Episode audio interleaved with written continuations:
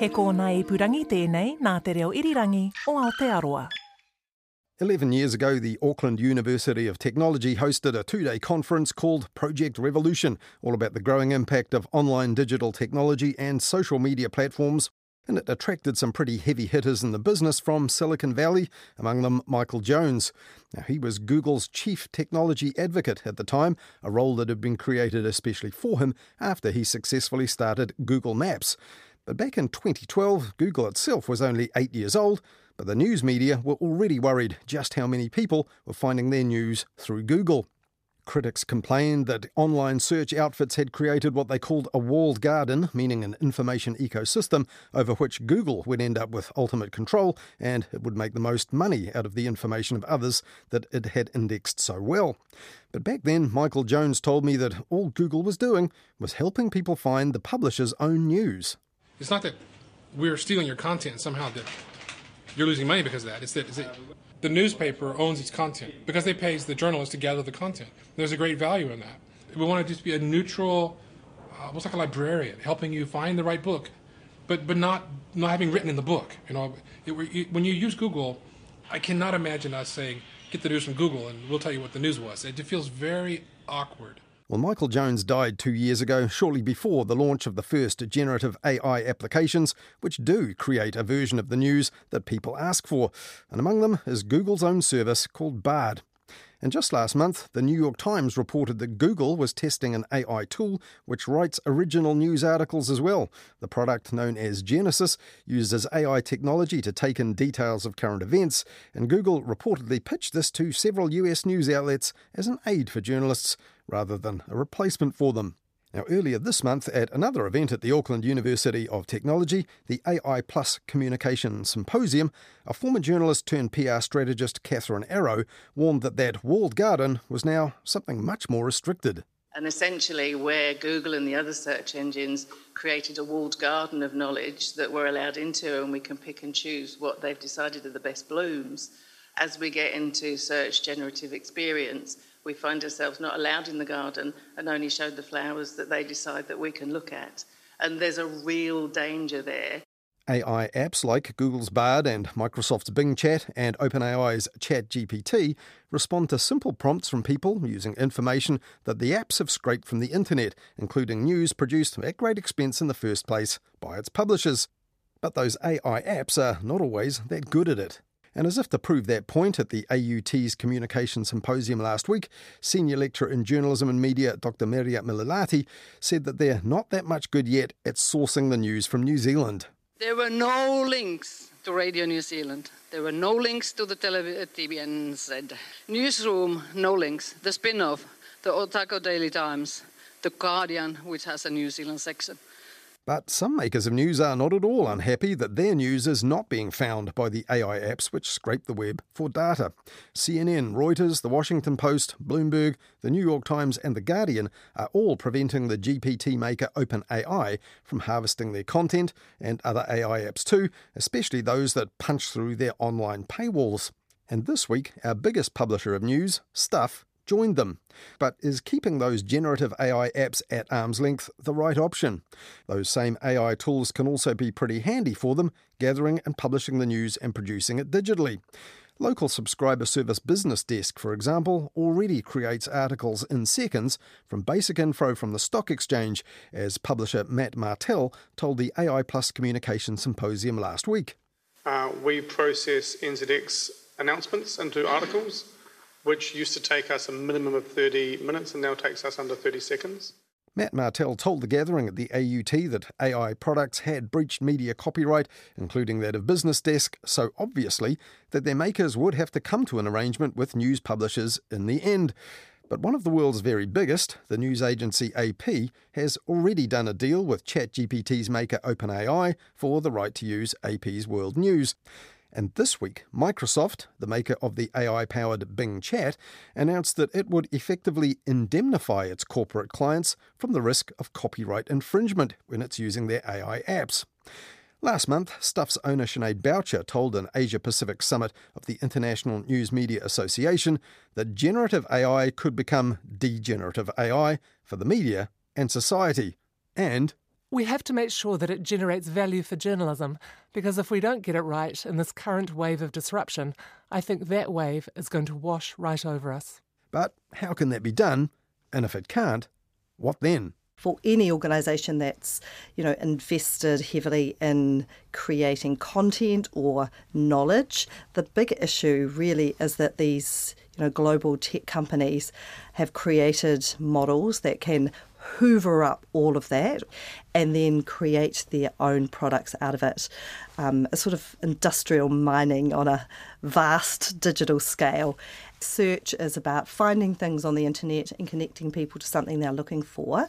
You know, there's a whole other debate about, you know, these companies have also made vast, you know, they've grown to unprecedented scale uh, as businesses off the back of that content that they produce into their, you know, their search results. And increasingly, even with search, uh, those um, results have come back in a format that deters the user from having to leave the Google environment to go off. What's really different here is, you know, it's not obviously just Google, there's OpenAI, there's all sorts of ones that are going to sprout up to train their technology on our content, other people's content, extract all of that knowledge and then just keep creating their own products out of that. And that never that completely cuts out the um, uh, creator of the content. There is no licensing of it. There's no um, permission given in most uh, uh, to do that. And, you know, you, the, the heard the argument from some um, about, well, what's different? It's already out there on the internet. Somebody can search it and read it and do whatever they want. I think the real difference is this is on a, you know, the technology allows this to happen at an absolutely vast scale in the blink of an eye content. It's not just someone going and looking up a search result for their own interests and then commercial products being created out of that. Uh, so, for example, the Associated Press, the A P news agency, I, th- I think has done a deal or is in the process of doing one. Do you want fees for the right for these chatbots to crawl over your content? Do you want a license? You want to license it out to them? What, what is it you want? Well, I think, um, you know, firstly, I would say this is incredible technology and there are going to be incredible things come out of it for all of us. There are also going to be some incredible risks that come out of that to our society, to every part of our lives, all of those things that are already... But that's an argument for that's, keeping them at arm's length, well, right? Not actually one, dealing yeah, with them. If well, you just want them to pay you? Or? No, there's a, there's t- there's two things there. Um, so yes, of course, you know, I think the news industry has learnt um, or needs to make sure it does learn the lessons of, you know, the era of the rise of search, the rise of social media, where we didn't seek value for our content then, where we, in fact, in a lot of cases, actually adapted our whole business model to try and serve what the platforms needed. And what happened out of that is that all the value from that flowed to the platforms and not to the to the businesses and creators of that content. So now I think, yes, we don't want to repeat those mistakes. We're creating something that has high value to these companies. Of course, we want it to be licensed or paid for in some way. However, the flip side of it is, if these models don't have access to this journalism, you know, high quality academic content, whatever it is, then what are they training on? They're training on dross. They're training increasingly on A I generated dross, and the whole model probably starts to eat itself and, and just become a sea of slime. So, you know, nobody wants that to happen, um, but it's not our job to fix that for the tech companies. Um, we just need fair value for the content we've created that will help them um, fix their models. When it comes to dealing with tech companies, before Parliament there is a bill, a Fair Digital News Bargaining Bill, that is, I guess, in some sort of doubt because the government may change. We'll have to wait and see. But uh, Rod Sims, the Australian, the, the man who made Google and Facebook pay, as he's labelled in Australia, um, he was instrumental in them getting those platforms to pay for recirculating news. Now, he said since then, this is already a bit out of date. We need a similar arrangement for A I companies who are similarly likely to profit from access to this information. Does that legislation need to be updated here in New Zealand to accommodate what you're saying, a fair deal for well, news my, media companies? Um, my read of the bill, uh, as it is now, is that that has been the intention of those behind it, is to try and future-proof it in the way that they word how, you know, they refer to how news content is used or made available for use. Mm. So I think that is the intention behind that bill. That's the sort of, I guess that will be in any submissions we're asked to make or any feedback we're asked to give. That obviously is the big, um, the the big thing looming for all kind of publishers and, and content creators in Australia, where the legislation was successful at um, addressing the bargaining power imbalance, which is what the legislation here aims to do, um, to allow the you know news publishers to have a fair commercial negotiation with uh, those who are using their content. Um, those deals will all starting to be coming to an end now, so it's going to be really interesting to see how they are able to engage with um, the big tech companies in you know seeking licensing payment or payment for use of their content in this new world. Mm. And you referred to mistakes made in the past whereby um, news media companies perhaps didn't get um, fair value for the, well, what you see as the value of the journalism. Uh, you spoke to the International News Media Association and said, you know, we adapted our content to suit the platforms of these companies. We threw it all on their platforms, shaped the content we produced, changed the way headlines were done, and even the type of images to suit those platforms. Um, it wasn't necessarily, you told uh, the I N M A, Uh, to suit what our businesses needed or our audiences needed. This is all about where the audiences are, right? And if the audience start using A I apps for their information and their news and not going to websites, nothing you can do about that, is there? No, I disagree with that because firstly, ourselves, so like stuff dot co dot n z is the largest website in New Zealand, and um, we audiences are coming to us for their news. But also just because these ginormous global giants are building businesses in this way does not mean we have to participate in that when we are creating the work that is actually, that's the work that's of value to audiences. So it's incumbent on us to create the right, not just the right kind of content, but the right kind of products and environments that mean they want to come to us for that. But we are under no obligation, for example, to throw everything onto the latest social media platform, um, thinking and so something there might stick. You know, audiences might come back to us for that because what we've learned is that's not what happens. What happens is that they stay within those environments and all the value of that content flows to um, the platform owners. You also told the I N M A we were complacent about the level of public trust in us, meaning news media in the past. Uh, we felt we had trust for so long, we'd always have it, uh, and we were slow to react to the implications for us and society on the attacks from bad actors on that trust. Who, who are the bad actors? Well, I think we've about? probably all seen in the last, you know, um, say seven or eight years, uh, maybe the last decade, those who seek to have power in one way or another have started by, you know, with campaigns where it's about deliberately undermining trust in existing institutions. Some of those are the government institutions, some of those are things like media.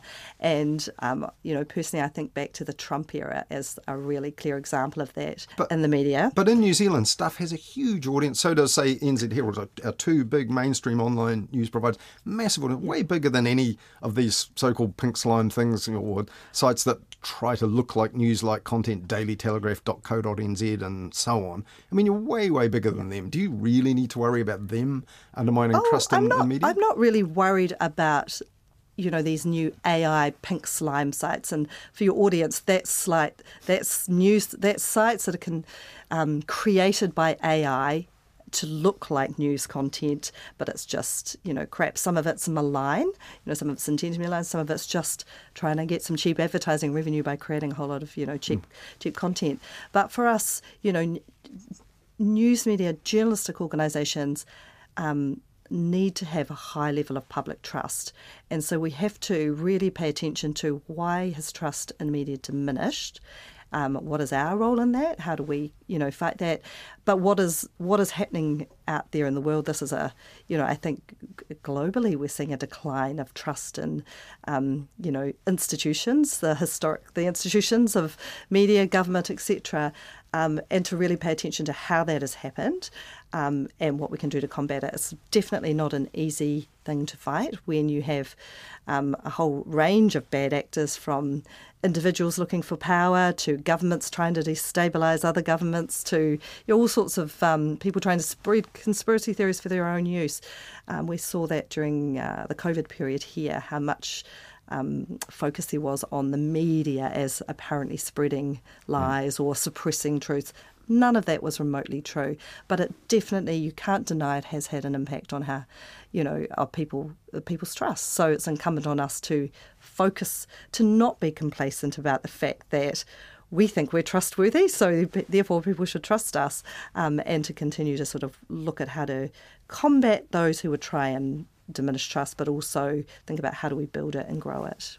But with that in mind, when it comes to your stance on OpenAI and effectively keeping them at arm's length until a fair deal can be done, if I can characterise it like that, uh, I mean, won't it be better for people in the long run if this technology takes off and people are going to use it to, to answer their own questions about news and information, that high-quality news and information, like yours, does get fed into the matrix, because then people will get better results from their generative A I searches, and that's better for everyone? Of course it's better, but why is it incumbent on us to provide that, to invest in that kind of work here, but have someone else create all the value out of it? And, you know, so of course it's better for people to have high-quality information fed into this, but that information is comes at a cost. It comes at a cost to us and to all the other organisations investing in it, and it should therefore be, um, you know, valued as as any other kind of raw ingredient in a commercial product would be. And would you be taking the stance on generative A I if you hadn't, in the relatively recent past, put up your first paywall after oh, after twenty yeah, years of no, pretty much... I think that's uh, completely irrelevant. That's totally irrelevant. I think the the for me... The, you know, look, we're at the very early days of this technology, and I feel like we are having to make decisions, quite profound decisions, about what, how to treat our content or how to participate in that without possibly knowing how this is all going to develop over the next, you know, several years. But I think the one clear thing that um, has come out of, if you look back in the last sort of twenty years of the growth of the internet, the rise of the search engines, the rise of social media, is that the value for our content. We did not see early enough that the platforms would suck up all the value for that, and that that would have, you know, potentially devastating effects on, or has had devastating effects on the business um, models of news media globally. Wow. Yeah, we don't want to make, they were indexing all the world's information, not selling yeah. ads, right? And, yeah. and, you know, they told us they were doing that, but they didn't tell us they were using all the, they were collecting all the data from our users to create their products. You know, beyond content, there's a sort of control of all the other aspects of digital news ecosystem, the advertising technology um, system, the, you know, it, they've become the gateway to the internet, but they're still a private enterprise themselves. They're not a, it's not a public service. Microsoft, for example, and they're now saying to corporate customers, you use our products, we'll indemnify you against plagiarism. You know, so if you use something that shouldn't have been there, some violated I P, don't worry about it. Carry yeah. on using, pay your monthly sub, we'll take care of it. That'd be a worry. I felt that was a very disturbing um, development, because in some way it's an acknowledgement that, you know, companies looking to use their technology can see that there is an I P issue there, and they're trying to sweep it under the carpet by saying, oh, don't worry about it. If someone comes after you, we've got your back with our, you know, um, trillions of dollars that we've got uh, stashed away. I mean, literally, that yeah. much money. And again, so again, you know, I think about this is one of the reasons why um, it's important that that legislation is sort of future-proof, because the intent of the legislation is merely to um, set a framework where small companies, and we're all small companies against the sizes of, you know, the, the mega the mega tech platforms, uh, have got that kind of support to get them to the table to have a commercial discussion about payment for content and, and services. And that will become even more to the fore in this era of generative A I than it has been, as all the models uh, for the tech companies themselves change, as new players arise. And it's extremely important for all of us that we sort of set the um, expectation from the beginning that this um, content is high quality, is valuable. We want people to be able to access to it, but we can't give it away for free, or we're unable to be a sustainable business ourselves. That was Sinead Boucher, Executive Chair and Publisher of Stuff, which this week announced it's going to join other leading news organisations around the world in blocking OpenAI from using its content to power the generative artificial intelligence tool ChatGPT. And the fair digital news bargaining bill she spoke of there is open for public submissions until the first of November. As you heard there, Sinead Boucher is determined to protect the intellectual property of Stuff from big global players in A I, and it seems they're also prepared to go legal locally on this as well. This week, the independently owned Ashburton Guardian reported that the Ashburton District Council has been told by Stuff that a night noodle market earlier this month was a breach of its copyright. The paper reported that the market was a hit, with big crowds and queues at the West Street car park. The night noodle market's name and concept is owned by Stuff, and any future events involving nighttime and noodles can't be called a night noodle market. But that seems a shame, because after Stuff held the first night noodle markets back in twenty sixteen, there haven't been any more of them anywhere since twenty nineteen, before COVID struck. Now, it was in early twenty twenty, just as the COVID pandemic kicked off here, that Sinead Boucher paid just one symbolic dollar to take the Stuff company off the hands of its disinterested Aussie owners, and in one go, she became the sole boss of New Zealand's biggest publisher of news and most of this country's longest-running newspapers. And next weekend here on Media Watch, we'll hear more from her about how that's going and what the future holds for her business.